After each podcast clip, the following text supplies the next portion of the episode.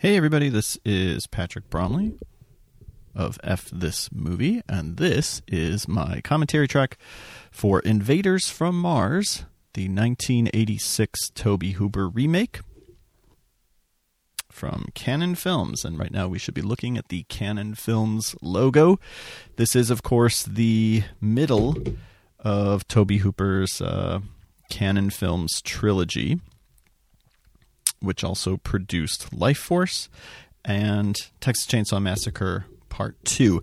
This and Texas Chainsaw Massacre Part 2 actually were released in the same year and were essentially in production at the exact same time. He was actually editing this movie uh, while beginning production for Texas Chainsaw 2.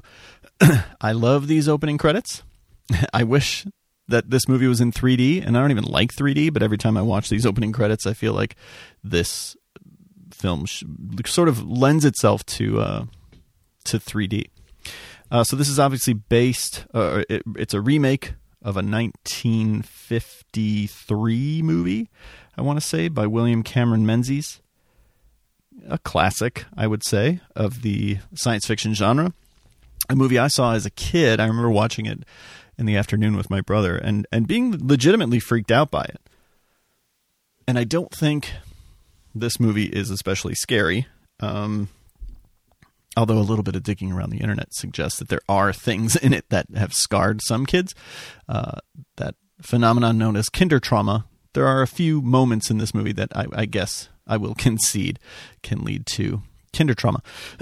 I've done a number of commentary tracks for Tobe Hooper movies. This uh, Daniel Pearl's credit coming up right now, of course, the great director of photography, of the original Texas Chainsaw Massacre reuniting with Tobe Hooper for this movie. His photography in this movie is terrific. David Womack there credited as first assistant director. He worked a lot on oh boy, this is coming too fast. John Dykstra does the visual effects. John Dykstra, you know, of Star Wars and Spider-Man fame. Stan Winston. Uh, this movie has a pretty high pedigree. Um, Christopher Young's score here is, is pretty great too. Here's his credit. Uh, and uh, unfortunately, only about half of his score survived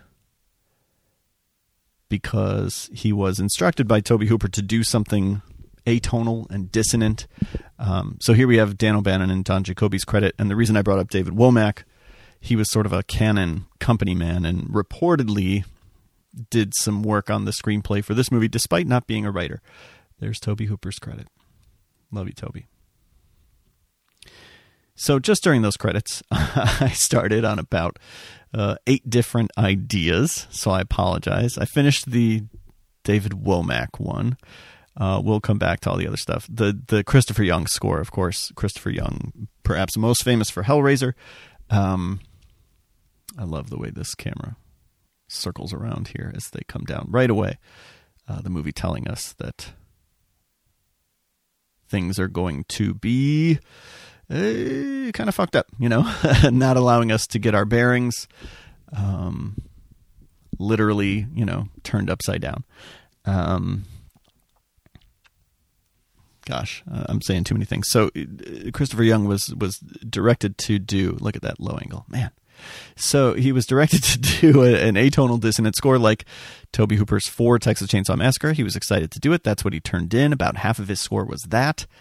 It was rejected by producers and by uh, Menahem Golan and Yoram Globus, who run the Cannon Group.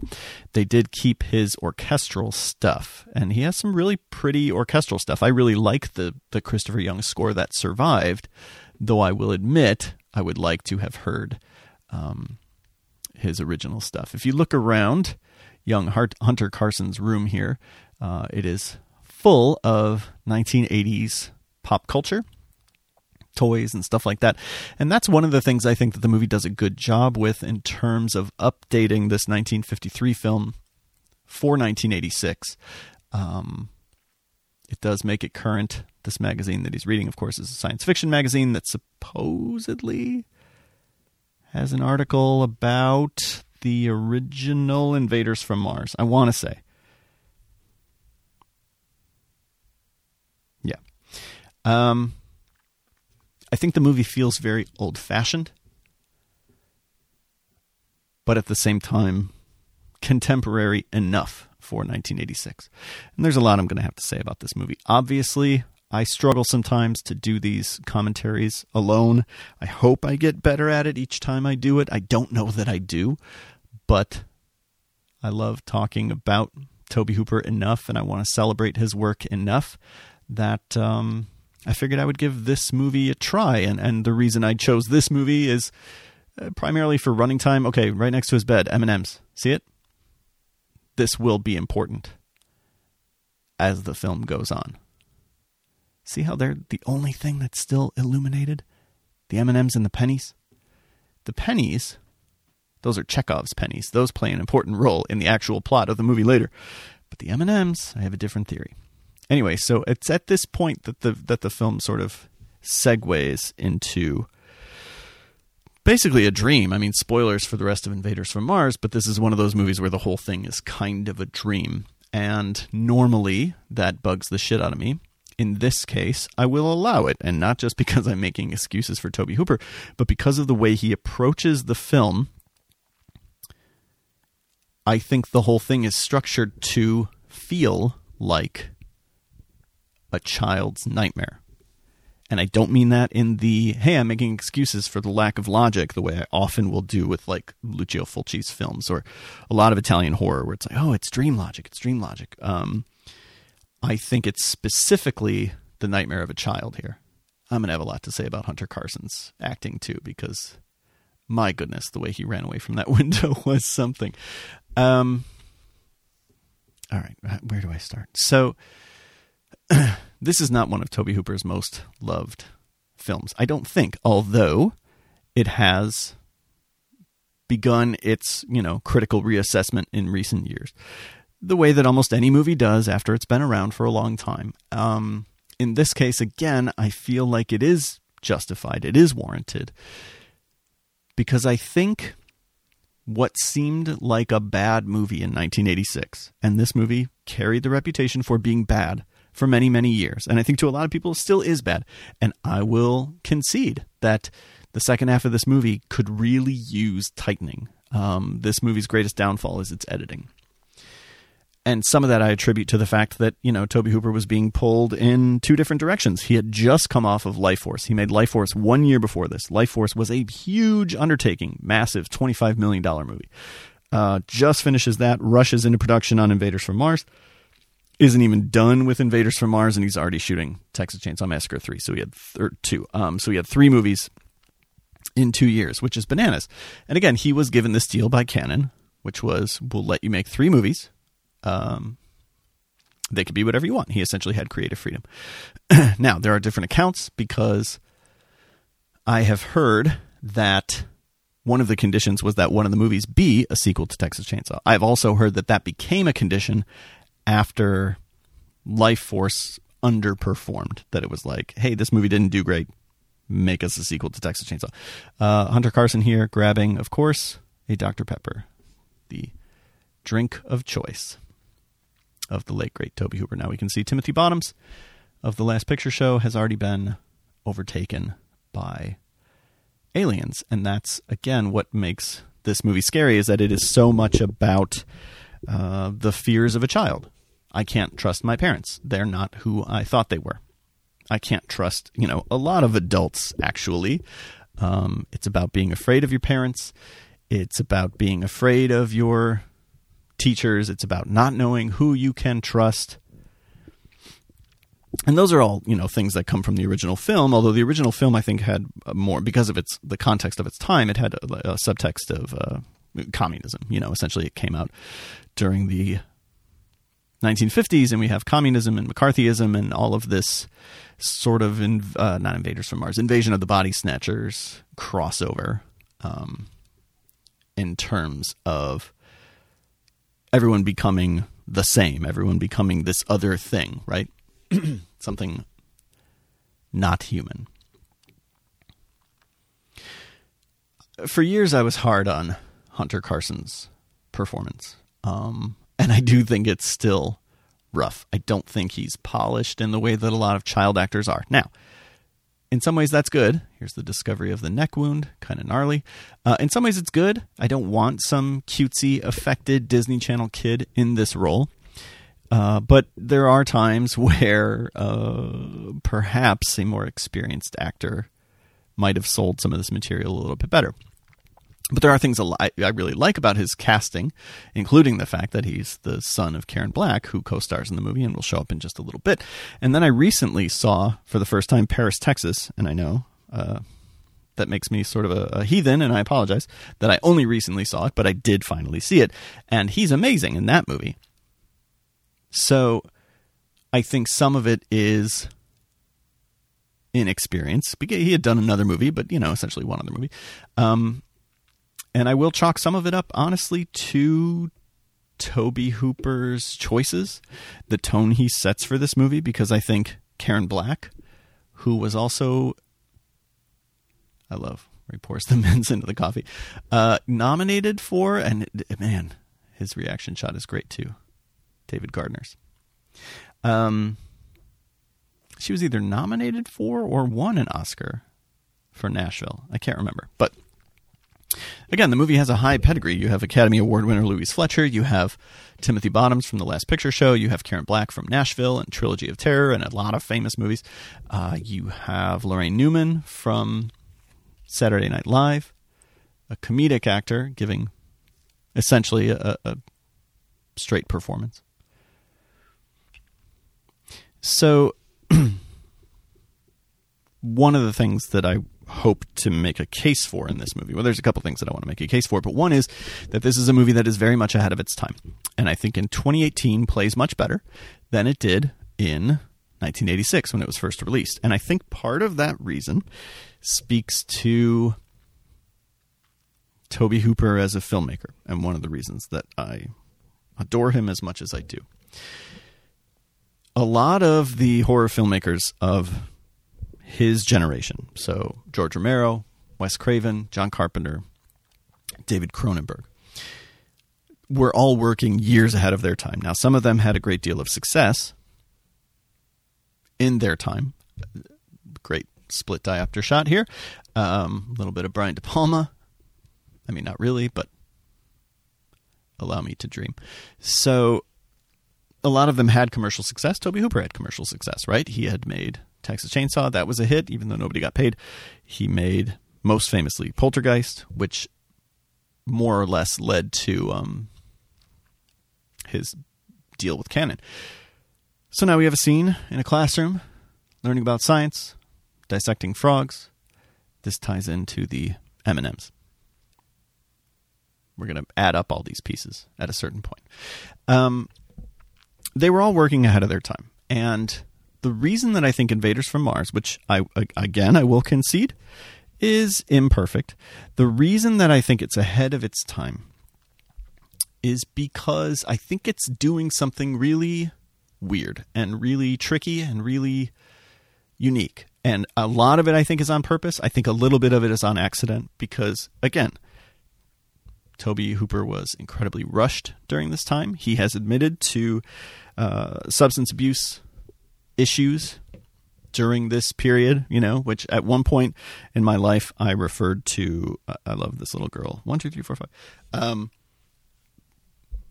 here's the first appearance of Karen Black, who plays the nurse in this movie, the sort of surrogate mother to David Gardner, who is, of course, her real life son, with author, screenwriter, sometimes actor, L.M. Kit Carson, who, of course, was a, a friend of Tobe Hooper's and would go on to collaborate with him on the screenplay for Texas Chainsaw Massacre 2.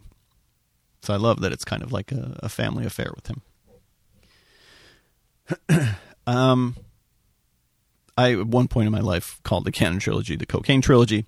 I don't do that as much anymore because I do think it's a little bit dismissive, and uh, you know I've made it one of my pet causes to sort of legitimize a lot of these movies that I think are great that so many people dismiss. Even a little bit of digging around the internet just finds a lot of people kind of shit talking, you know, Tobe Uber. Everything after Texas Chainsaw is no good. He didn't direct Poltergeist. Blah blah blah. Get some new material, you fucks. Um, this movie is part playing it straight. Um, it is, you know, this sort of science. There's a Rancor toy right there. Um, part science fiction movie directed at kids, right? Uh, there's a lot of kind of Joe Dante in it, also. Whether it's some of the self-referential stuff, which we'll see later on, there's not a ton of it, but there's some of it. Um, it's it's probably the most the the winkiest Tobe Hooper movie. Um, but it also is like sort of comedic. And so, speaking of uh, referential, BT dubs. Oh, we're not there. I apologize. I thought this was. Oh, no, I was right. Okay, so this is where Life Force is on TV. This is Tobe Hooper's Life Force, another great movie, and a contender for a future commentary. Perhaps one day I will comment my entire way through Tobe Hooper's filmography. But Life Force, honestly, was a little daunting tonight because it's longer, honestly, and there's two different cuts. And I haven't read Space Vampires. Um, it is interesting, though, that uh, the voice that. Uh, oh, no, she's not doing it here. She does the Conehead's voice. Um, the three Cannon movies that he did. I'm sorry, I'm my brain is going faster than my mouth. The three Cannon movies he did. You know, he did uh, an adaptation of a novel. He did a remake, and he did a sequel. And really, nowhere else in his career does he do that, with the exception of uh, late in his career, he remakes The Toolbox Murders, which ended up going straight to DVD and is an awesome movie if you haven't seen it. That's his other remake. And no, no, Crocodile's not a remake. Um, so I kind of like that this Cannon series uh, represents different kinds of movies for him. We get to see what a Tobe Hooper adaptation, sequel, and remake all look like. And in so many ways, they don't look or feel like any other sequels or remakes, or I, I can't speak to the adaptation, I guess. But uh, here we have a cameo appearance by the star of the original Invaders from Mars, one Jimmy Hunt. He played the kid in the original Invaders from Mars. He's the cop on the right here. so there's a kind of a Joe Dante move.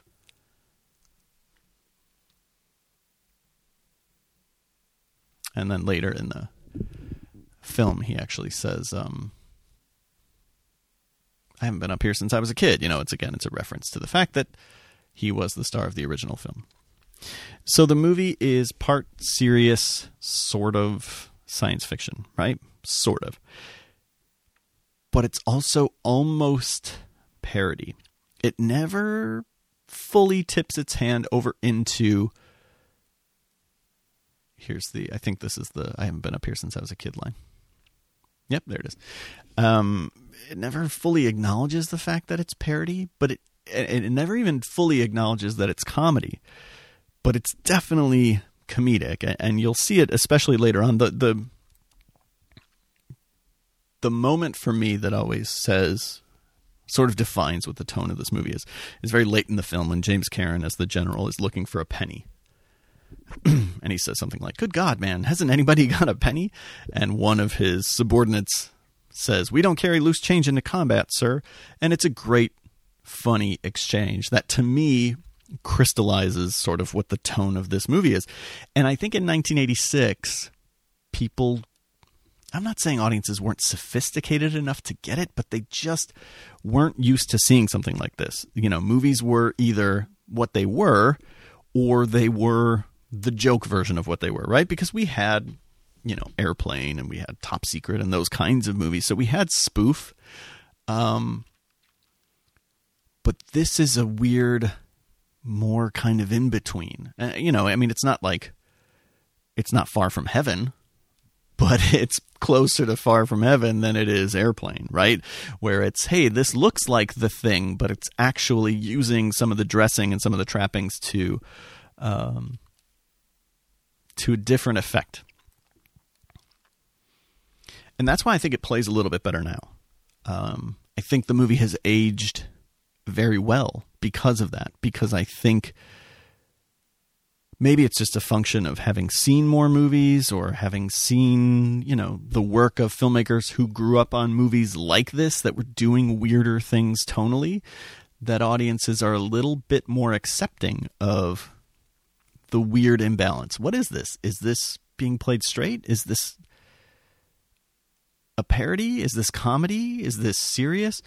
Yeah, it's all that stuff, right? it's a lot of what I was saying. Um, if you listen, not that you have to go listen, but uh, I did a commentary for the Texas Chainsaw Massacre Part Two, and one of the things that I talked about was how much I liked um, the weird mix of it's funny and horrifying and gross all in the same scene, right? and this movie kind of does that same thing, except you know, it's got all those rough edges sanded off because it's meant to be a kids movie. Um, on the Scream Factory Blu-ray, there's a making of, and Tobe Hooper must say six or seven times, "I wanted to make a kids movie." And I love that this is what a Tobe Hooper kids movie looks like because it's demented. Let's face it. And what else do you expect? Like, of course he's going to make a demented kids movie. Um, here we have, you know, living in fear of his own father. Um, it's never said that his father is abusive, but the way that he curls his fists right there, all of a sudden this scene takes on a very different meaning. Right? And it's again, it goes back to the the nightmare of childhood. Of being afraid of your parents. I was never abused. I was fortunate in that way. But I know what it feels like to to feel that um, for different reasons. But it's. I also love to how artificial this looks. It's clearly a set. And again, Hooper as a filmmaker has always been very interested in that. Um, everything really post Texas Chainsaw, which goes for verisimilitude 100%, right? It's all about how gritty and real this can feel and seems like it's really happening. By the way, I almost wish my mom would uh, get taken over by aliens because if she would just make me an entire plate of bacon for breakfast, like, yeah, aliens can take you. I love bacon, although she kind of burns it, and I don't particularly like burnt bacon. I know there are some of you out there who like it that way. You're monsters. um, Texas Chainsaw goes for realism above most other things. But ever since then, he seems way more interested in artifice. Uh, so if you look at Eaten Alive, I mean, it goes 180 degrees in the other direction, where everything is clearly a set. The wigs are bad. I mean, the lighting is stylized. Like he's just wants it to look okay. I'll I'll admit it doesn't look appetizing, but again, we get these great sort of low angle POV shots a lot of the movie is shot kind of from a, a kid's perspective, the way a kid would see the world. Um, nope, I lost it. Damn it. Artifice, I was talking about. So, you know, a lot of his other movies are sort of about constructing a heightened reality. He's not interested in real reality, he's interested in sort of movie reality. And so I know that there are practical reasons why that backyard had to be built on a set, especially as we get later into the movie and we see the sort of sand traps and stuff. I love Timothy Bottom's delivery. I'm having a wonderful time. Um, yum, salted beef. Aliens eat weird shit, man.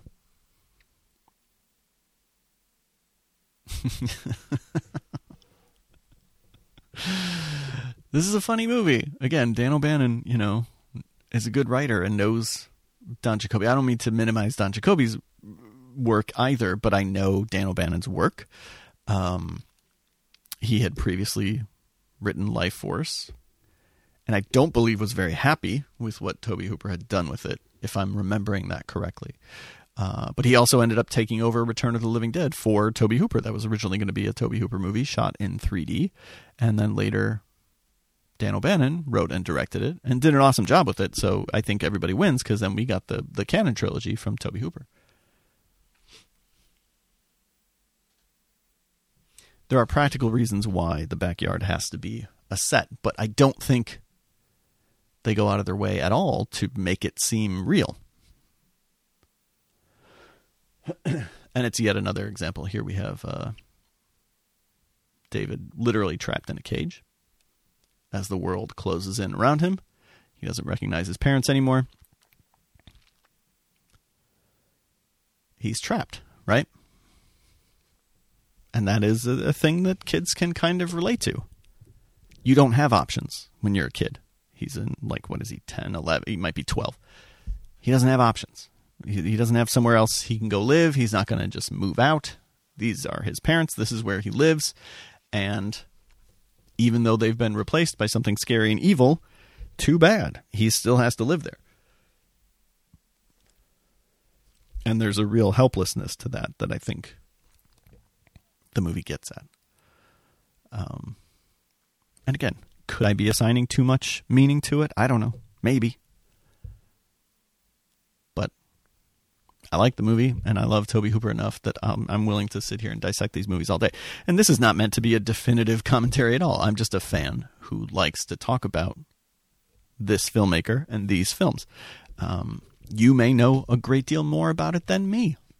Cool. Please hit me up. F this movie podcast at gmail.com. We're actually coming up on, uh, you know, one of those field trips where your teacher calls an audible and announces a field trip in the middle of the day. Uh, we're coming up on the one year anniversary of Tobe Hooper's passing. He passed away August 26, 2017. And so we're coming up on one year. If you're listening to, you know, depending on when you're listening to this, if you're listening to this the week it comes out, it's just under a month away. If you're listening to this sometime in the future, hey, it happened a while ago. And um, you you could be listening to this in the future, and this never happened. So ignore what I'm about to say. But I am considering trying to put together some sort of memorial. I don't exactly know what that would be. Here we have one of these great moments with Academy Award winner Louise Fletcher. All this stuff works, you know. Um, I, I, I will concede again, like I said, that the later stuff is edited a little bit sluggishly. That the movie doesn't move as much as it as well as it should later on. But I do think all of the sort of what's going on. Okay, so yeah, that's great her with the frog in her mouth. Again, this woman has an Oscar. And Tobe Hooper signs her up as like, hey, stick the frog in your mouth. You're going to swallow it. But that is a, a true sort of kinder trauma moment, right? If you saw this movie devoid of context and you didn't understand the tone and you didn't even know that it was a remake or whatever, you just see this woman swallowing a frog, like, yeah, you're going to be scarred by that. Her run is awesome and very half assed but she is playing a parody of every Hunter Carson runs like I do for the record. That move with the arms, pure me. Um, she's playing like a parody of every sort of shitty, scary teacher you ever had. I mean, the hairstyle, the way that she's dressed, the fact that she always refers to him by his first and last name. Um, she is sort of this archetype of the strict teacher that you are live in fear of, even before she's taken over by an alien.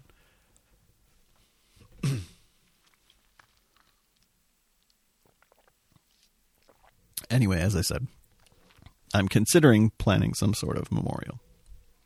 I don't know what it will entail. I don't even know if I'm going to do it. Um, I would like to because uh, I don't know. I'm sure you know there's going to be posts on social media that day. A few of the horror sites might do retrospectives and mention, you know, Texas Chainsaw Massacre. I don't know. I don't know how he will be remembered.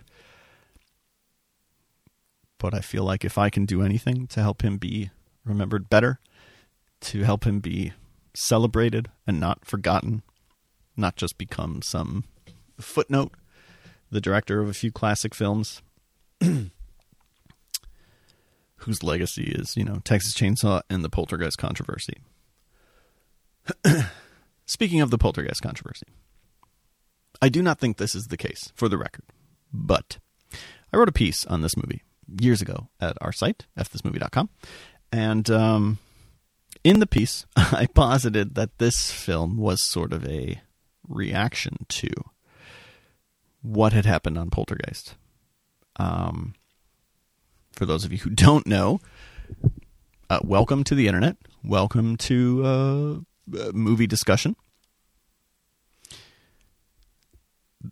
for years, Tobe Hooper was sort of swarmed in this controversy that he had not really directed Poltergeist, that it was uh, directed by Steven Spielberg, sort of ghost directed. He was a writer on it, he was a producer on it. it resembles a Spielberg movie in a lot of ways. And so people said, well, it's too good and too successful. Spielberg must have directed it. And some of the cast lent credence to those rumors.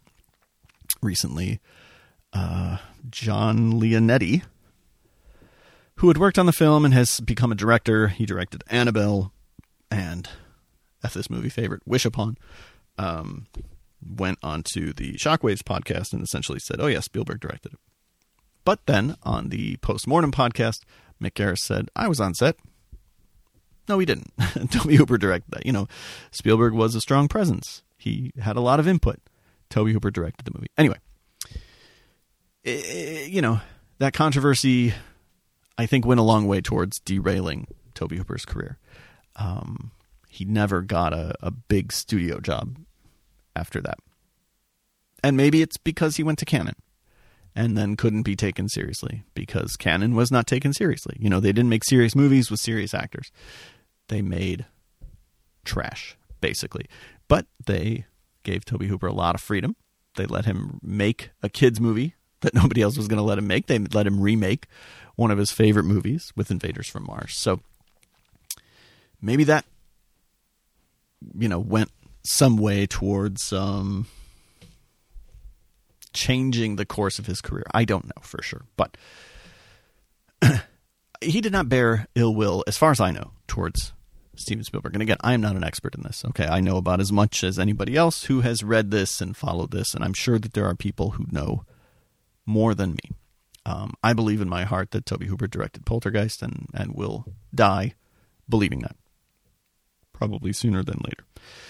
But, um, and he did collaborate with Spielberg. Again, he directed an episode of Amazing Stories. He directed the pilot, I want to say, or maybe it was just an episode of that TNT series. I think it was TNT USA Taken. I think it was called. I don't know. They did they did collaborate a few more times. So he did not bear Spielberg any ill will, as far as I know. At the same time, there are all these indicators in this movie that I like to read it as the anti ET. That Spielberg makes a movie about an alien in the suburbs, and it is warm and it is cuddly and it is a masterpiece and it is sweet and it is uh, filled with humanity and it's great. I am not knocking ET. ET is a is a much better movie than this one. But when it comes time for Tobe Hooper to make his kids movie, he says, "Okay, I'm going to make a movie about a kid in the suburbs and aliens." Um, and it's going to be the anti ET in so many ways. And so we've already seen a few minor indicators. I mentioned the frog scene earlier. Very similar scene in ET. I mentioned the M&Ms on the bedside table. Well, famously, uh, M&M's declined to take part in ET. And so Reese's Pieces uh, became the candy that ET eats in the film, and of course, were the you know biggest selling candy for a while. I think I don't know. You know, I don't I don't have I don't have the candy data in front of me, everyone, but I just know that Reese's Pieces were huge because of the product placement in ET. Here's another indicator this zoom in dolly out shot. this for me was the first time I was like, oh wait, is he riffing on Spielberg? Because Spielberg has that famous one in Jaws of Roy Scheider on the beach, and this one to me is Tobe Hooper going like, oh yeah, you like that? Watch this. It's just going to keep going. Now, of course, again, there is a reason for the scene to be shot this way because it's all about Karen Black becoming uncomfortable, about closing the space between her and uh, the gardeners. So there is a thematic purpose for the shot that that Tobe Hooper and Daniel Pearl construct there. But the length of it to me was like, oh, that's you know Hooper kind of riffing on on what Spielberg did in Jaws. Um, so ET can't get M&Ms, they go with Reese's Pieces. So in Invaders from Mars, we get a prominent shot of M&Ms. Um, the aliens and Invaders from Mars are about as far away from the cuteness of ET as you can get. They are just these big, dumb bulbs. They're like testicles with feet that hop around and just eat. Um, they're not sophisticated. They are not interesting. They're not cute. You can't turn them into a toy.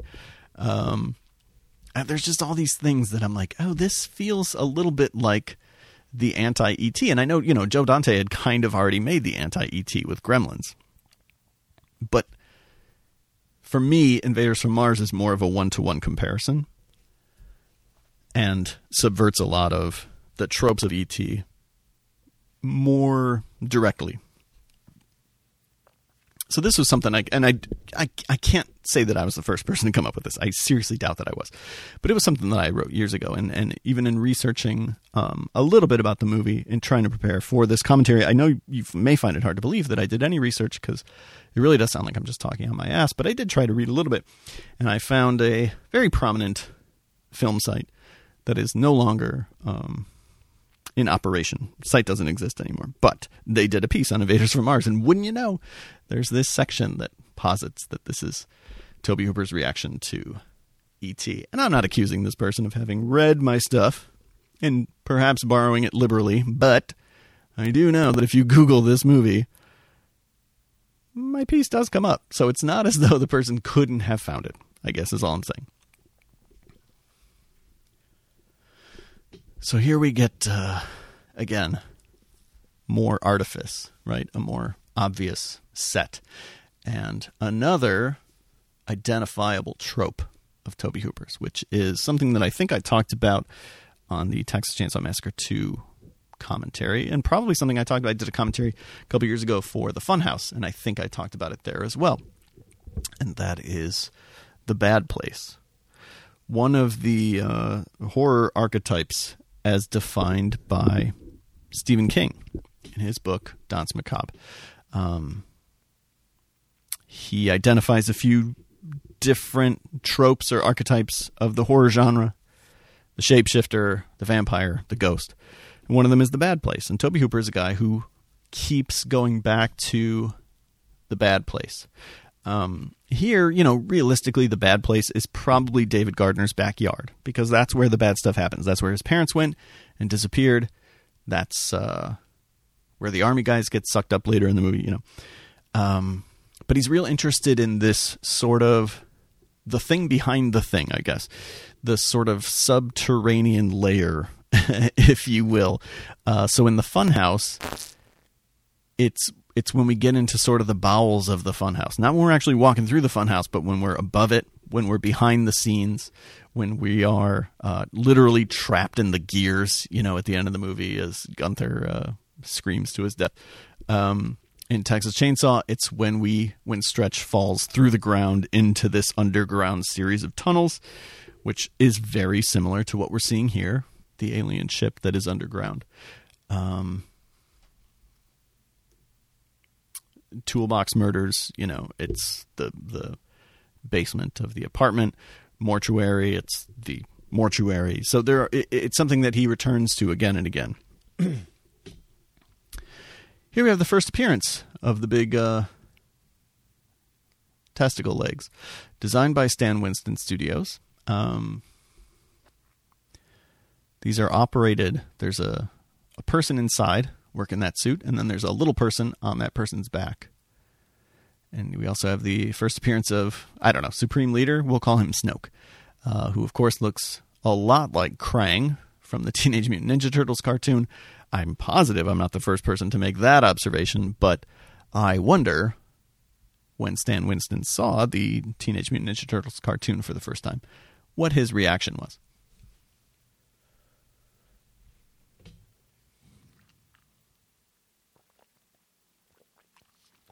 There's some more Kinder Trauma, by the way. And I do like Hunter Carson's reactions. it's pretty obvious, though. Uh, this movie had a budget of about 12 million, and I think did a pretty good job of stretching that $12 million budget. I mean, it's not quite Lifeforce epic.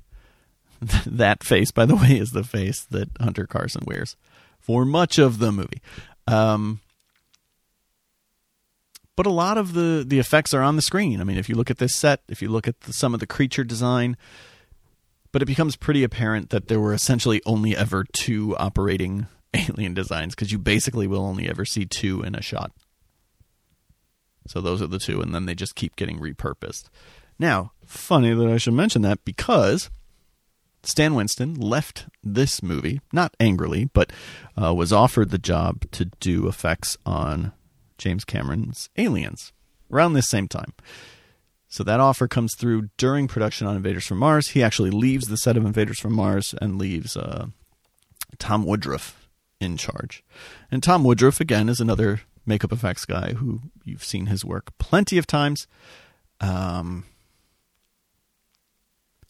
if you want to know more about Tom Woodruff, he's actually prominently featured in a little book called Monster Squad, written by this very, very talented author by the name of Heather Wixson, available on Amazon.com. Everyone, please order it, buy it, read it. Tweet to Heather Wixson at the Horror Chick how much you love it. Uh, so Tom Woodruff is left in charge. Stan Winston leaves, takes some of his crew to go do Aliens, uh, which, oddly enough, also only had a couple functional alien costumes that they just kept repurposing. And so it seems in that movie like there's a bunch of aliens, but there's not. There's really only a handful. So Stan Winston kind of uses the same trick in that movie, and of course would win the Oscar for that movie. This movie, on the other hand, uh, was nominated for a Razzie for Worst Visual Effects, John Dykstra. I give no credence to the Razzies. I generally don't even like to talk about them because I feel like if we don't talk about them, maybe they'll go away. But if you want to understand just how far their heads up are, uh, uh, are uh, wait, wait.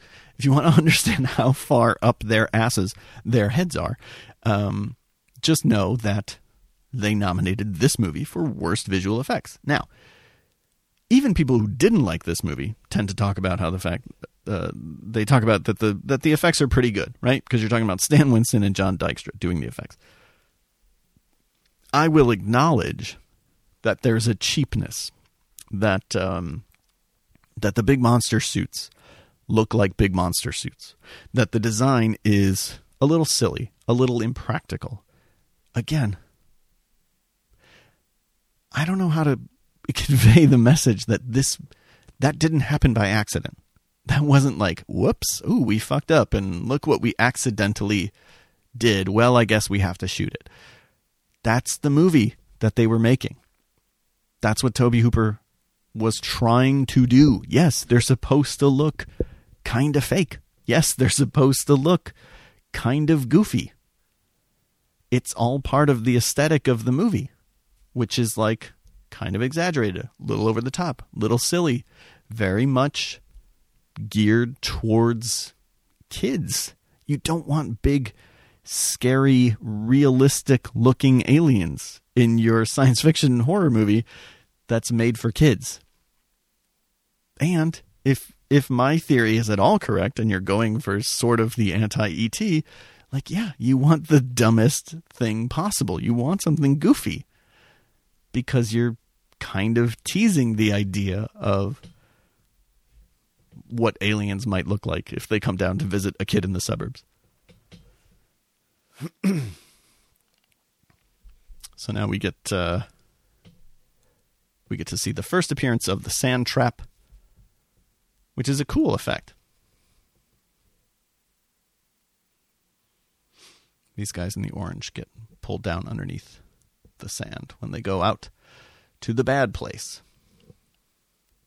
I did think it was weird. Again, I went back and reread some reviews of the movie in preparation for this, and a few of the critics do talk about uh, the realism of of specifically, I think the effects and the design and stuff, and I cannot agree with that. But again, they're t- they're watching the movie in 1986, and I'm watching it now, and maybe we're looking at it with different eyes. I don't know. I feel like realism was not anything that Tobe Hooper was ever interested in, and that's a, a, a big part of why I love him so much. Um, it doesn't concern him. And it doesn't, you know, it, it's not what I go for in movies. Most of my favorite movies are sort of fantastic, exaggerated, heightened, whatever you want to call it. Um, those are the kinds of movies that I respond to, and those are the kinds of movies that Tobe Hooper made. So it stands to reason that he be my favorite. Here we go. That's a cool effect. And again, that's a, you know, they really did that. that was a thing that worked where the people would go under the sand and then uh, it would fill in. Worst special effects. Uh, Louise Fletcher also nominated for a Razzie, by the way.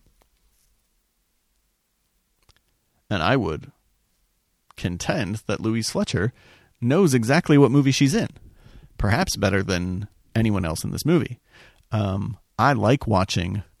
Love that moment. I mean, she's bringing a busload of kids to be programmed by aliens, like not to die, but kind of to die, to essentially lose their soul, their sense of self. Um, I like seeing Karen Black and Hunter Carson act together on screen. I genuinely do. Uh, but I think Karen Black is a little out of control at times in this movie, and and that is another sort of hallmark of Tobe Hooper movies that the acting is big. It is not about realism. It is not about subtlety. Uh, go back and watch Texas Chainsaw 2. Go back and watch Texas Chainsaw 1 for fuck's sake. Like, no performance in a Toby, Tobe Hooper movie is, Jesus, no performance in a Tobe Hooper movie is especially measured, right? Even great actors that you've seen do really good, quiet, nuanced work. Brad Dourif, uh, you know, gets nominated for an Oscar for One Flew Over the Cuckoo's Nest, also starring Louise Fletcher. and then goes on to make spontaneous combustion where oh, her run here is even worse than her run in the hallway oh man i love it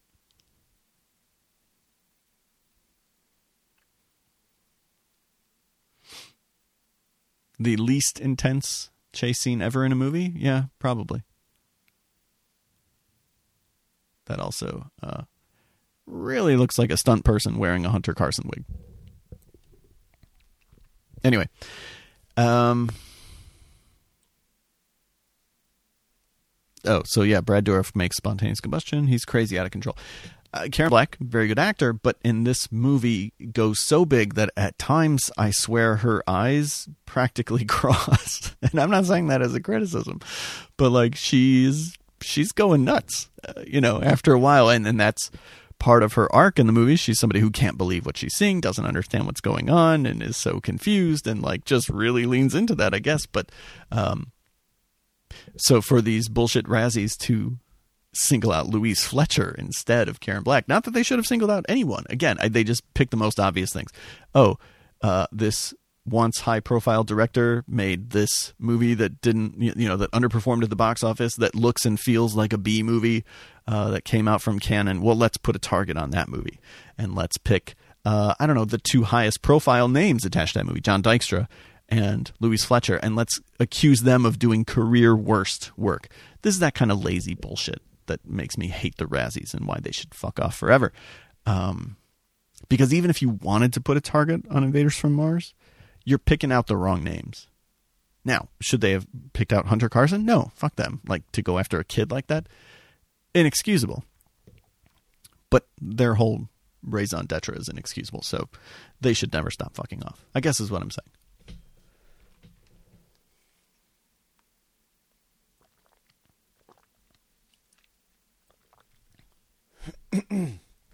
Here we have another Joe Dante esque in joke um, as we once again get uh, Jimmy, what's his name? Jimmy Hunt from the original Invaders from Mars looking around the school, and he's about to come across a pretty famous prop. I will point it out when we see it. Um,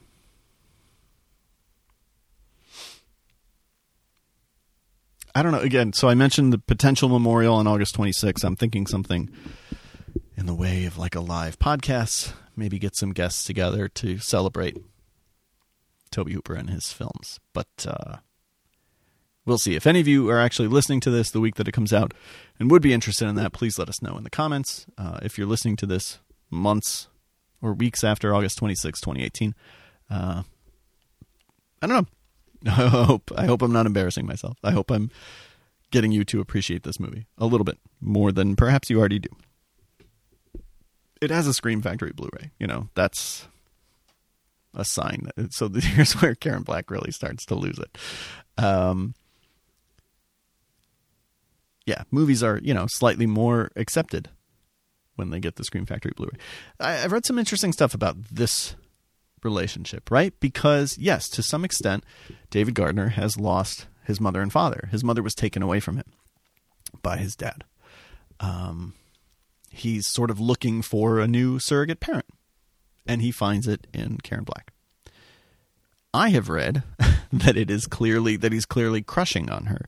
That theirs is not a romantic relationship, obviously, because she's not showing any romance towards him, but that he uh, that she's like a surrogate girlfriend, not a surrogate mom.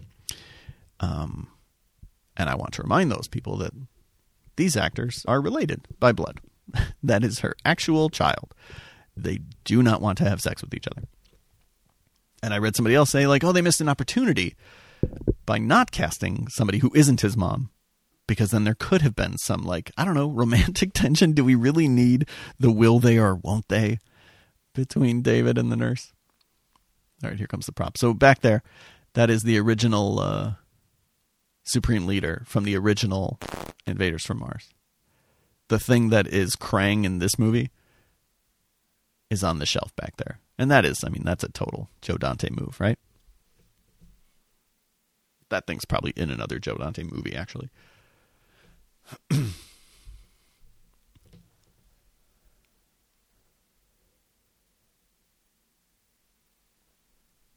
all this, I, I like all this stuff. I mean, I okay. I will I will concede. How many times have I said I will concede? Let's not turn it into a drinking game, everyone. Don't be assholes. Um, all I mean is that I'm not recording this commentary to Karen Black's face is out of control, but I love this moment. Um, just when you think the movie has gone pretty crazy, Tobe Hooper says, "Nope, going crazier."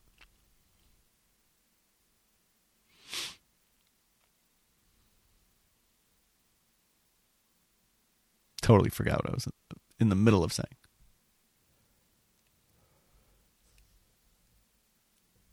doesn't matter. Uh, just you know about the will they or won't they relationship. I don't know.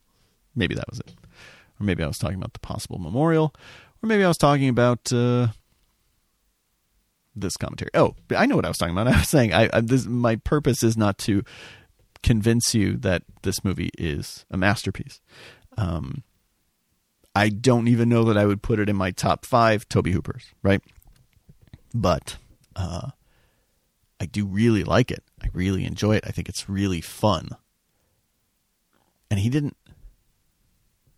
No, he did make a lot of fun movies, but this one's fun in a, in a very different way because this one is fun in a way that like you can watch with a kid, right? I think Texas Chainsaw Massacre Two is super fun, but it's like really fucked up and gory and and uh, often unsettling fun. You know, Lifeforce is fun because it's like fucking crazy, but this is fun in a very different way.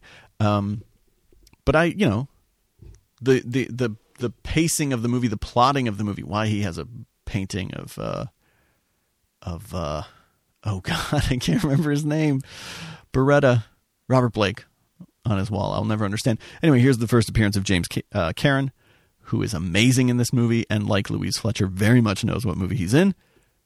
Another connection between Dan O'Bannon and Tobe Hooper, of course, because he stars in Return of the Living Dead. And Return of the Living Dead Part 2, also now on Blu ray from Scream Factory. When Scream Factory first started announcing a lot of their titles, I was like, well, you guys are just in my brain because right away they were announcing like Night of the Comet and The Funhouse and Lifeforce and just all these movies that especially a handful of years ago. I'm not saying that I was ever the only person who liked these movies, but in my universe, I was kind of alone in liking a lot of these movies. The internet, Twitter, these things have opened me up to other people who also love these movies, and I think the Blu-rays have helped people discover the movies and love them. Um, so I'm not saying I love these movies before anyone else, but when they were putting them out, I was like, oh my gosh, you guys are in my brain. And I do think it's helped legitimize some of these movies.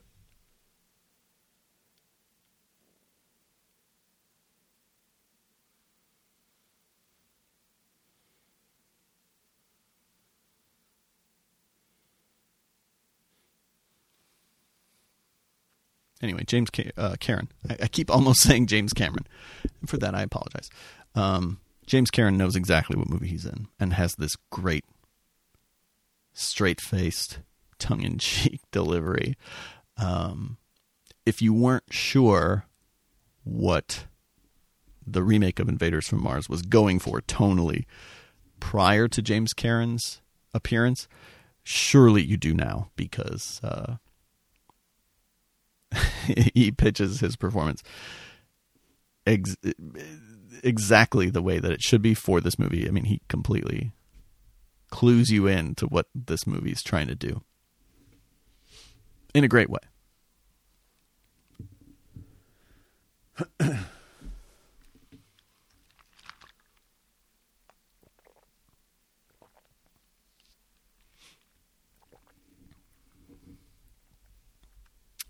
I mean, the the plotting of the movie is a lot of like, let's go here. Oh, somebody showed up. Well, let's go here now. And I think that only gets a little bit worse um, as we move into the last act, as the the action goes underground. We get a little bit more of that. So I'm not going to argue that this is a really tight movie, um, or like I said, that it's one of Tobe Hooper's best. But it's really fun. And if it's not in my top five, it's certainly in my top 10. I'm not prepared to say that there's a Tobe Hooper movie that I dislike, although I will I I won't say I will concede, but I will acknowledge that there are a few that perhaps I need to watch a few more times before I uh, reach a full judgment on them. I don't love Crocodile. I don't think I love um, Night Terrors. And I don't quite love Djinn, his final film, shot in the United Arab Emirates.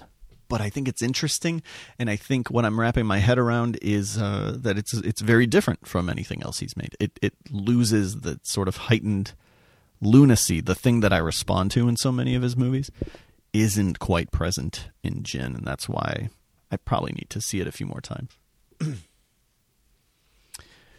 I dream, of course, of doing something to honor this filmmaker. Uh, you know, I've talked about wishing I could write a book. The fact of the matter is, I'm not smart enough, nor am I a talented enough writer to actually do that. And there are books that exist about him. Um, John Kenneth Muir wrote a decent book about him called Eaten Alive at a Chainsaw Massacre several years ago. Um, I think I actually have it right next to me. and it only goes up to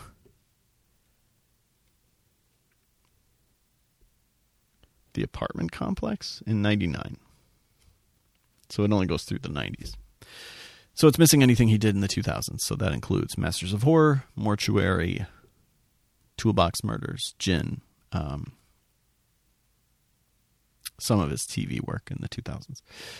It's a decent book. It is. Uh, I don't know that I'm qualified to do it. I wish I could. I genuinely do because I write about a lot of movies. I talk about a lot of movies. Nothing. There's nothing for me as rewarding or as fun to talk about as um, my favorite director. You know, and I think that's partly because I, I do feel like I have something to say. God, I love the look on the guy on the right. So good. Um, I do feel like I have something to say, but also because it is a little bit of a cause for me, you know, because uh, as I've said many times, he was unfairly kicked around a lot and, and continues to be unfairly kicked around. And as we come up on the one year anniversary of his passing, the way that his memory is celebrated will remind me that he is unfairly kicked around, I'm sure. So the next time I do one of these commentaries, maybe I'm going to have a huge bone to pick. Um, and since I'm not smart enough or talented enough to write a book, I end up doing these commentaries. And I don't know. I'm sorry. Maybe they're no fun to listen to. Um, I hope some of my enthusiasm comes through, though. I can't promise that I will do commentaries for all of his movies because Salem's Lot is three hours, and really, who wants to hear me talk for three hours alone about one movie? If I do this live podcast, it's going to be more than three hours, but I'm going to have guests and shit.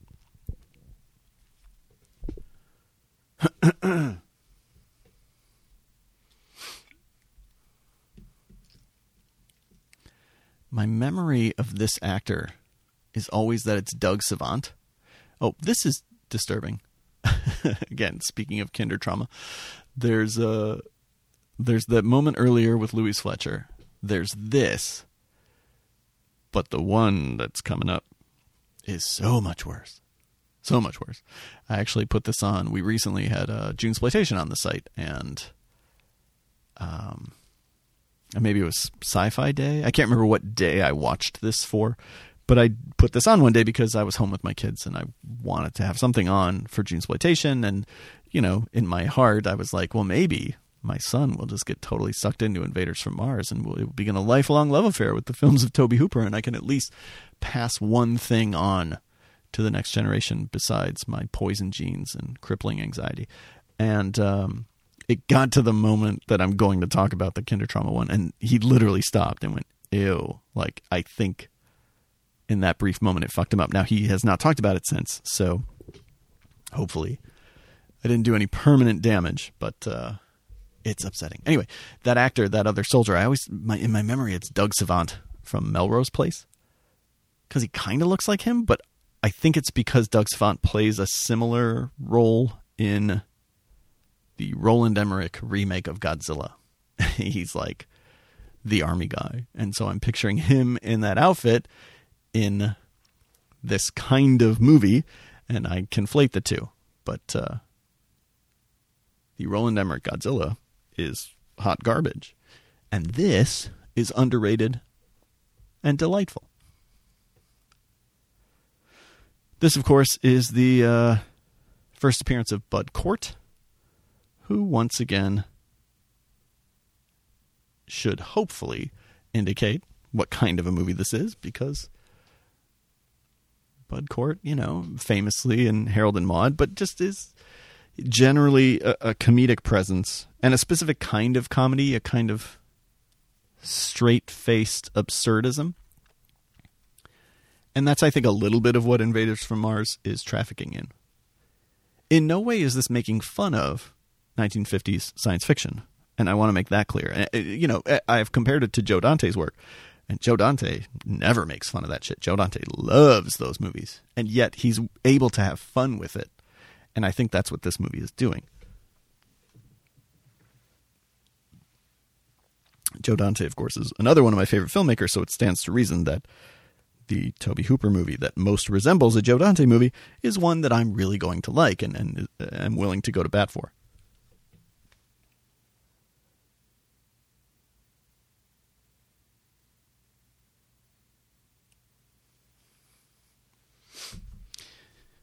Things do kind of slow down here. And I will try not to let my comments slow down. But I realize I've been talking so much and so fast because I have all this stuff that I want to say that I end up almost out of breath at times. So I apologize if this is uh, weird or sucky to listen to. Uh, Bud Cort is a little underutilized in the movie. I think he probably could have been given more to do or been funnier and is not quite given the opportunity. But again, just I like seeing him show up in this movie because I think it tells you what's going on. The the kind of paranoia uh, maybe that's why the second half it doesn't fall apart, but it does it becomes a different movie in the second half. Um, what's good about that first half is that it's setting certain things up. I mean that that's I know it's probably like a model or whatever, but it doesn't look cheap. You know, it looks good. Um, This movie was made for about half the budget of Lifeforce, which famously was incredibly expensive. It was about 25 million. this one was about 12 and still only made like between 4 and 5, which is just bananas to me because I feel like even the worst piece of shit now makes 4 to 5 million dollars in a weekend. Uh, Texas Chainsaw then cost even less. Texas Chainsaw cost between 4 and 5 and ended up making like 10 to 12. So of the 3 Cannon films, it was the only one that was it was the only one that was profitable. Marines have no qualms about killing Martians. There's how can you possibly misinterpret what this movie wants to be? Again, I know that it doesn't have quite the pacing, the sort of bouncy energy to work on exactly the level that moments like that do. If the movie could have been more of that and trimmed some of the, gotten rid of a little bit of the airlessness that we're about to get into, I think it might even be better remembered or, or would have been celebrated better at the time. Although, um, that uh, that John Kenneth Muir book that I referenced earlier, "Eaten Alive at a Chainsaw Massacre," opens with some reviews from of uh, Invaders from Mars, and they're generally positive, and they're like from the New York Times and the New York Post, um, the L.A. Times. I mean, there were critics who got it, even in '86. I don't know. I mean, audiences obviously didn't. Um, but I don't think this is a movie that was ever going to be a big commercial hit, honestly, because a it's it's not spitting in the face of a thing that was very popular in the 80s but in a little bit in a little bit of a way it is you know it's it is kind of spoofing a certain kind of 80s movie a, a certain kind of Amblin-esque kid friendly genre movie, right? Um, it's weird, it's eccentric, it's tonally perhaps confusing. So I know that it was never going to be a big hit, but it is the kind of movie that I think a lot of young people would have discovered on cable, you know, if it had played a lot on cable. Um, I think it's a movie that young people might have discovered and and you know, young people are slightly less discerning. They watched stuff and I say this as somebody who saw a lot of movies because it's what was on things have changed so much where everyone can curate exactly what they see. They have Netflix and Hulu and Amazon Prime and you know Spotify and Pandora and uh, everyone curates their own experience to the to the letter. My kids don't find stuff, you know, uh, accidentally because it's what's on. I would never have seen Better Off Dead if if Netflix existed. I mean, maybe I would have. I was a different kind of kid, but like that's a movie that I just came across on cable and became a lifelong favorite, and it was because it was on. I have gone off on a tangent, and I apologize because now we have the army about to invade the underground system of tunnels. So the the first half is much more about paranoia. It's much more about where did my parents go and who have they become and that was you know one of the things that was so scary about the original film even as a kid watching it in the 80s you know it was a 30 something year old movie at that point but it still retained a lot of its power because of that central idea. Your parents are not who they were yesterday. And that's a terrifying notion to a kid. And the first half of this movie deals with that a lot better. And the second half it just becomes this kind of big epic uh, much more of kind of a traditional 80s film. It stops being uh, about the characters as much, it stops being about David Gardner's very specific personal plight and becomes this bigger army versus aliens kind of a story, which is still a lot of fun and very much in the spirit of some 1950s science fiction. But uh, but I think that's part of why the general consensus seems to be that the second half of the film is not as strong as the first because I think it loses a lot of that central thread.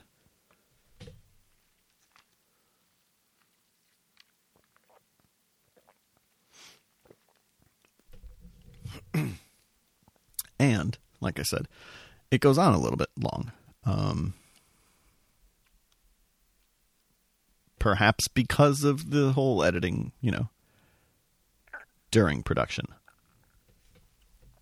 of Texas Chainsaw Massacre 2. Maybe Tobe Hooper just didn't have the uh, the time or the energy to devote to tightening this movie up as much as it could have been tightened up. I do love Rinaldi's uh, capture here.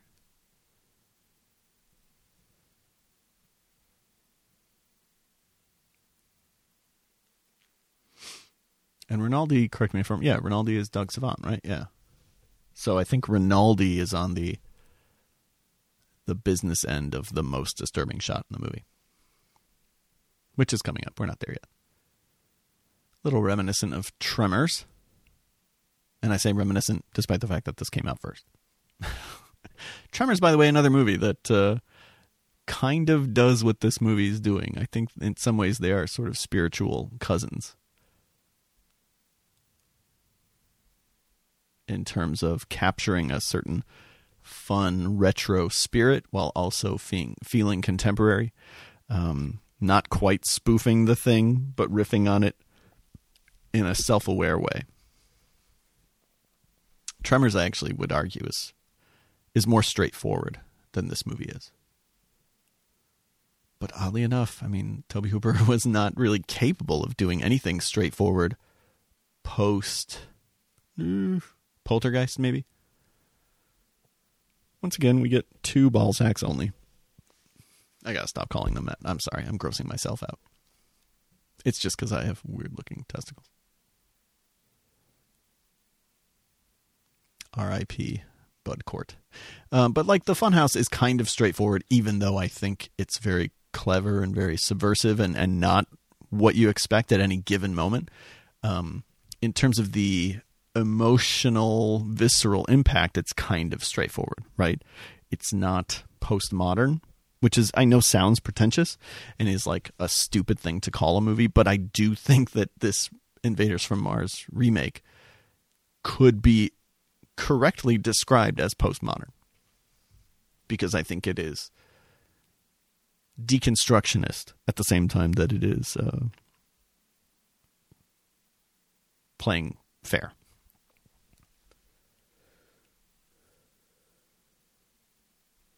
This, you know, is right out of like Mars Attacks, which wouldn't come out for another 10 years, but we get all those scenes of humans trying to reason with aliens who are dumb, destructive things. And their response is always to just kill the human. And that's exactly this beat that we get uh, here in Invaders from Mars. Um, Mars Attacks, it's literally that one joke again and again and again and JB and I have talked about. Uh, he's a bigger fan of that movie than I am because he likes that joke. He thinks that is a very funny single joke, which is totally within his rights. I just find it a little repetitive. I enjoy the movie because of the cast and, and I think it's fun, but like it's one joke.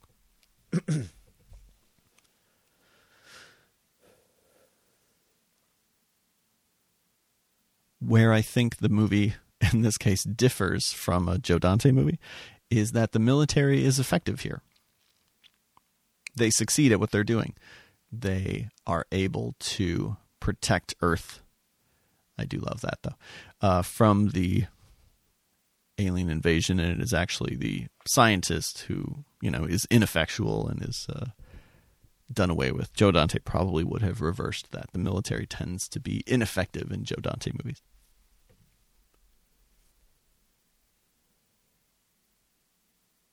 So yeah, David Gardner kind of taken a big back seat in the back half of this movie. Um, so much of the focus is on the military and how are we going to stop the alien threat that the movie does lose a little bit of its focus. and then you know, it comes back a little bit here because he deliberately makes a choice to go down to the aliens to find his parents.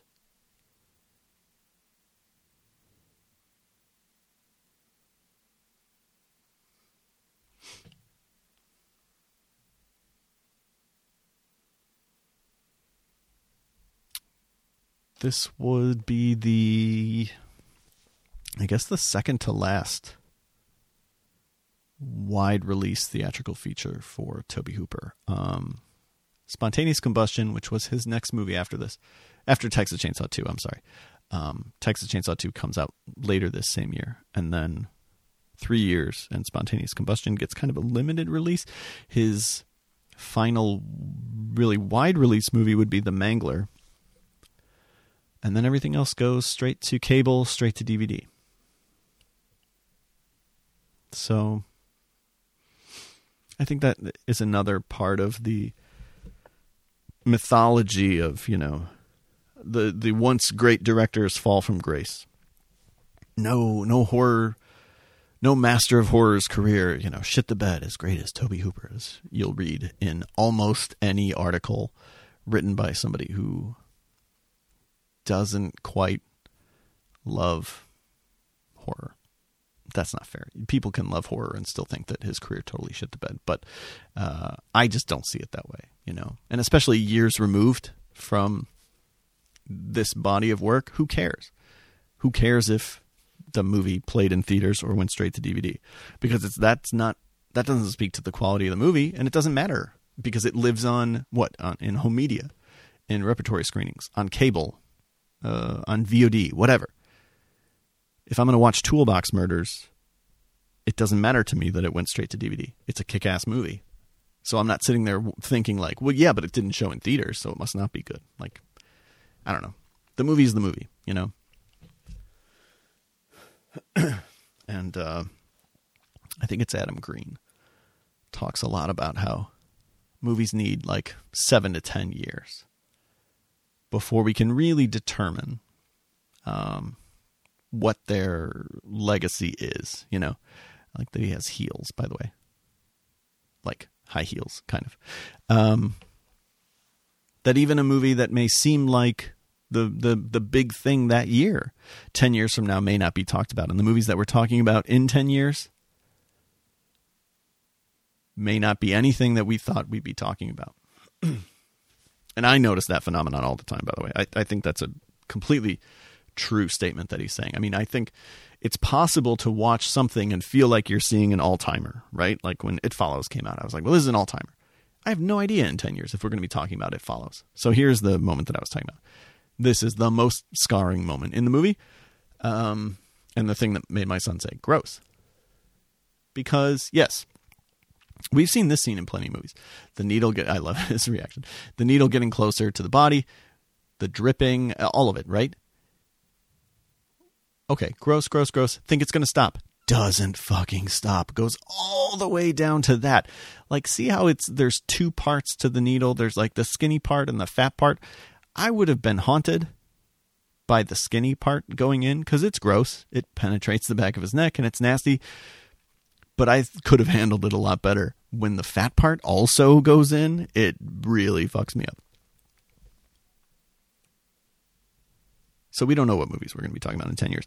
And this is very true because every year we do our top 10 lists. and uh, I've been doing a top 10 list every year since probably like 96 I think was when I started. And if I were to go back and look at my top 10s for every year for the last 22 years, not only would I be completely embarrassed at some of the movies that I included on the top 10, but I guarantee you there would be lots of movies that like I watch, I talk about, I think about so much more from any given year than I do seven of the movies on my top 10. You know what I mean? Um, so you just you don't know. You need time. You need perspective. And ultimately it's the movie that lives on, not its not its performance when it came out, not its critical assessment when it came out, not the way that it was distributed, just the movie. So the fact that, you know, this came out from Cannon or was the middle part of a, a poorly received trilogy made by a filmmaker perceived to be on the downslide.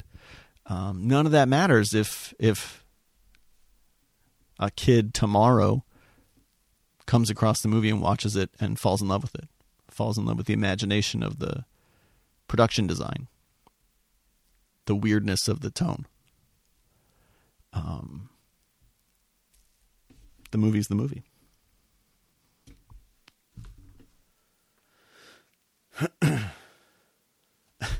I like when he says, "Can I talk to you?" To the uh, Krang head, whatever you want to call it. I never got that really. I, I never. I was way into like Teenage Mutant Ninja Turtles as a concept because I was right about the age that um, they were targeting when the when the cartoon first came out, and I was already kind of aware of it because I was reading those black and white comics and not understanding what they were making fun of. I just took it at face value. Um, but I never really got into the cartoon. I know I should have, but I know it's beloved by a lot of people. Why am I talking about that instead of Invaders from Mars? Oh, because I suck.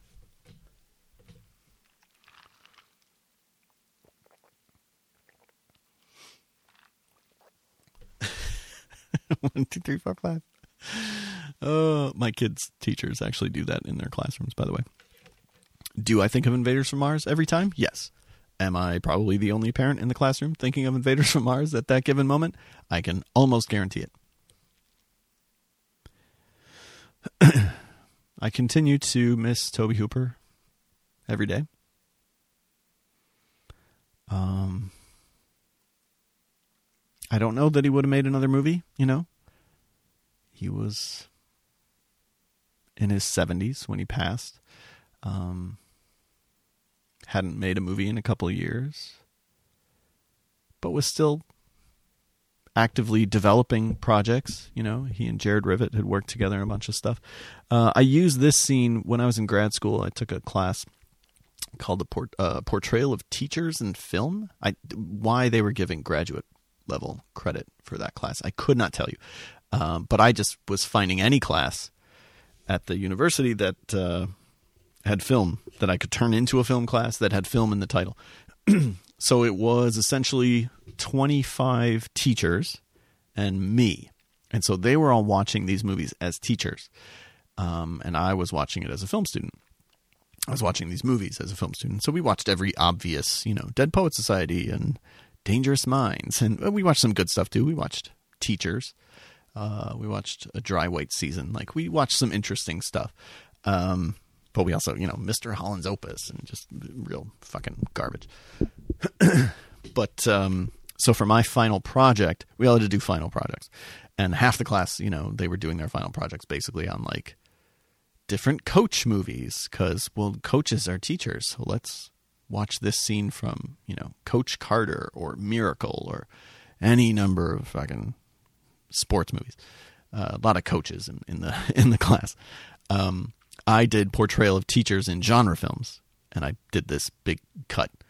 I, I, so I, I, did this presentation where I talked about first I had to teach them what genre films were, um, explain what I meant by that, and then just showed some different examples of teachers in genre films, and then cut together on very crude equipment because this was maybe just a couple years before like editing software was commonplace and all the files were digitized and stuff like that. So I couldn't just go in and pull stuff off of YouTube. I was like ripping scenes off of DVDs and teaching myself Final Cut Pro so I could cut this thing together. But I did this like so hard to say goodbye to yesterday montage of a bunch of teacher deaths in movies.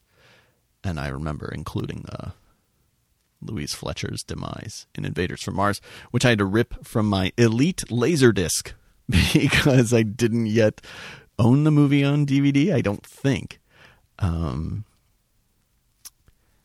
eventually, I bought it as part of a an, an MGM double feature disc. I think with Strange Invaders. And this was before you know, and then Scream Factory put it out, obviously. But I remember a Saturday night in the 90s driving to Tower Records and buying Invaders from Mars on Elite Laserdisc and probably spending $40 on it. But being very satisfied with the purchase because I liked the movie and uh, it was a chance to sort of rediscover it. and at the time, you know, I would not have called Tobe Hooper my favorite director. This is something that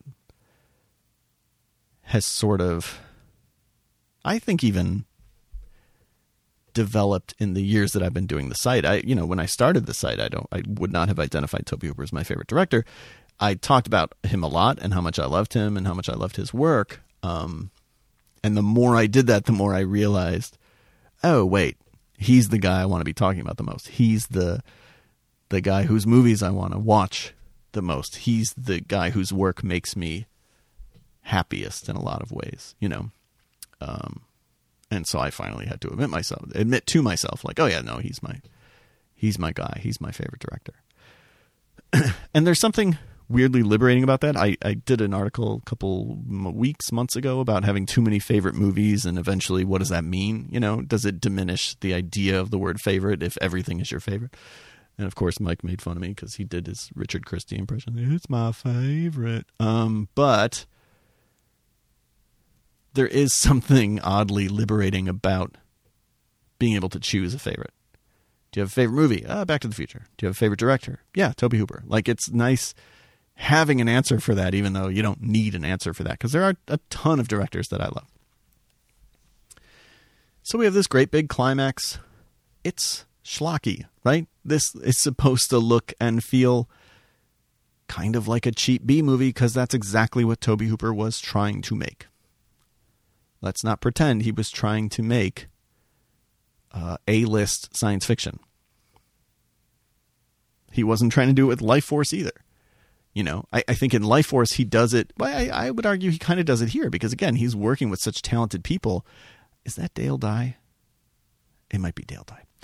Um, he's working with such talented people that it does have not A list production values, I mean, it does. It does. It's just that the designs are are B list on purpose. Stan Winston deliberately designed something schlocky. Everything deliberately looks kind of fakey and kind of rubbery. Um, Lifeforce, you know, is very much B material, but done on an A list budget, done with tremendous scope, great effects, a great score, you know, but it's it's schlock by design. And I think that's a little bit of a disconnect that, again, I, I in the 80s, I don't know that audiences fully. I think we've come a long way. I, am thinking my way through this as I'm talking about it, and we're running out of time here. But I think we've come a long way in, in learning to appreciate not trash, but um, lower art. And I and I don't say that as a pejorative because to me, it's all art. To me, all, you know, it's low art is still high art. Um, I know that a lot of people don't like Quentin Tarantino, right? And I get it. And you don't even have to like his movies. But I do think that him being such a part of the conversation and the influence of his work, I think Karen Black's reaction, the influence of his work um, I think led to a greater understanding of a certain kind of movie, a greater acceptance of what movies can be. And so I think in 2018, I think an audience has a better time accepting a movie like this and, and has an easier time understanding exactly what Tobe Hooper's trying to do or what Lifeforce is trying to do than they did in 1986 when it just was less commonplace. And that's why I say, you know, he was a little bit ahead of his time. Um, Carpenter was ahead of his time in terms of a lot of his themes. Cronenberg was light years ahead of his time. Uh, when you watch something like Videodrome, and it's as relevant, if not more relevant, in 2018 than it was in 1982. Uh, Tobe Hooper isn't ahead of his time necessarily in terms of his themes, but more so in the way that he sort of just picks and chooses what he wants when he wants. So yeah, it's going to be part straightforward science fiction movie, and it's going to be part kids movie, and it's going to be part comedy, and it's going to be part satire. Uh, oh, here we have the great penny exchange. Yeah, I love it. Um, and you know he's got the penny with him, right? Chekhov's penny, like I said, next to the M and M's. In terms of the sort of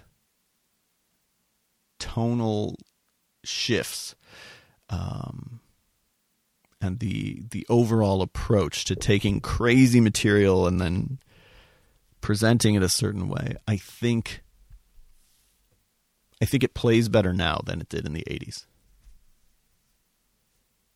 It's not really the ideas that he's working with because as much as I love Tobe Hooper, I don't think his movies are idea movies.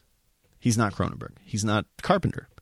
Um, his movies are about visceral experiences. There's certainly a playfulness to a lot of his stuff.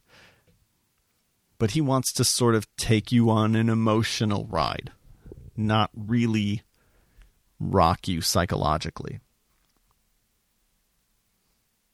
Which isn't to say that none of his movies have ideas. I mean, this movie certainly does in terms of what it's saying about um, like I said, even what it's saying about uh, the ETification of American genre movies in the 1980s, or what it's saying about the way that kids feel about their parents, which is very much borrowed from the 1953 movie, too. so here's where we get to the moment where it's all a dream. Here we have Hunter Carson once again running like me. And P.S. He's all over the special features of this Blu-ray and just could not seem like a nicer, better adjusted guy. So I'm, I'm, I'm hundred percent on Team Hunter Carson. Lest that be unclear. Um, but I, he just runs funny as a kid, you know. And we can smell our own. It's fine. it's the waving of the arms, I think. I still run like that. So we get to the it's all a dream cheat. Um, but is it a cheat? I don't know. I mean, yes, in a way. I, I think it doesn't help the movie. I think an audience who was already maybe not on board for some of the weird shit that Tobe Hooper's doing in this movie or some of the, you know, quote unquote cheapness of the film is only going to be even more pissed off when they feel like they've been uh, love that shot, love it.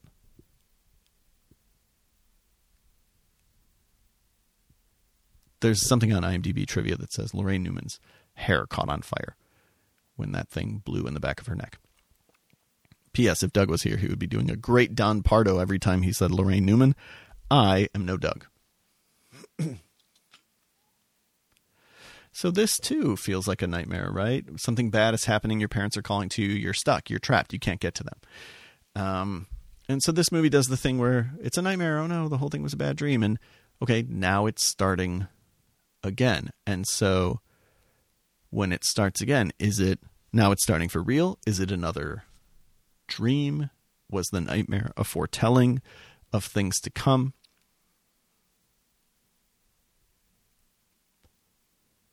But I think it does give the movie context. I don't think it's just a cheap out. Um,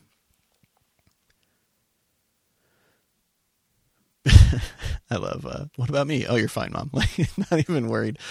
Uh, Dad could be an evil alien, but no, mom, you're cool. Um, because the whole movie is structured and pitched as a a nightmare, a kid's nightmare.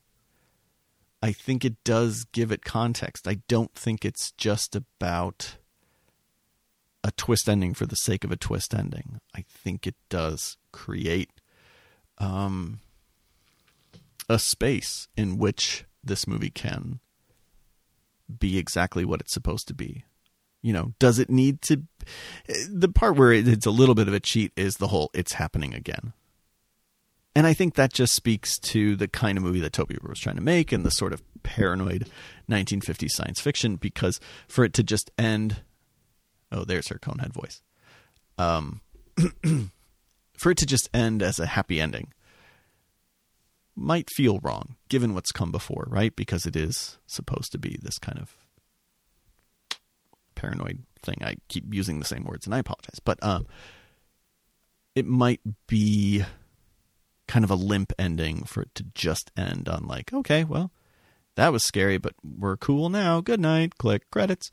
Um, and yet I do feel like the oh no, it's happening again is kind of just a gimmicky twist. but I'm okay with the rest of the movie being a nightmare because I think it functions well that way. And I think it plays fair in terms of what kids are actually afraid of. I don't know. This a lot of this makes sense in my head and, and some of you may hate what I'm saying and me for saying it. And I don't blame you. Listen. I hate me too. I actually really like his his expression there.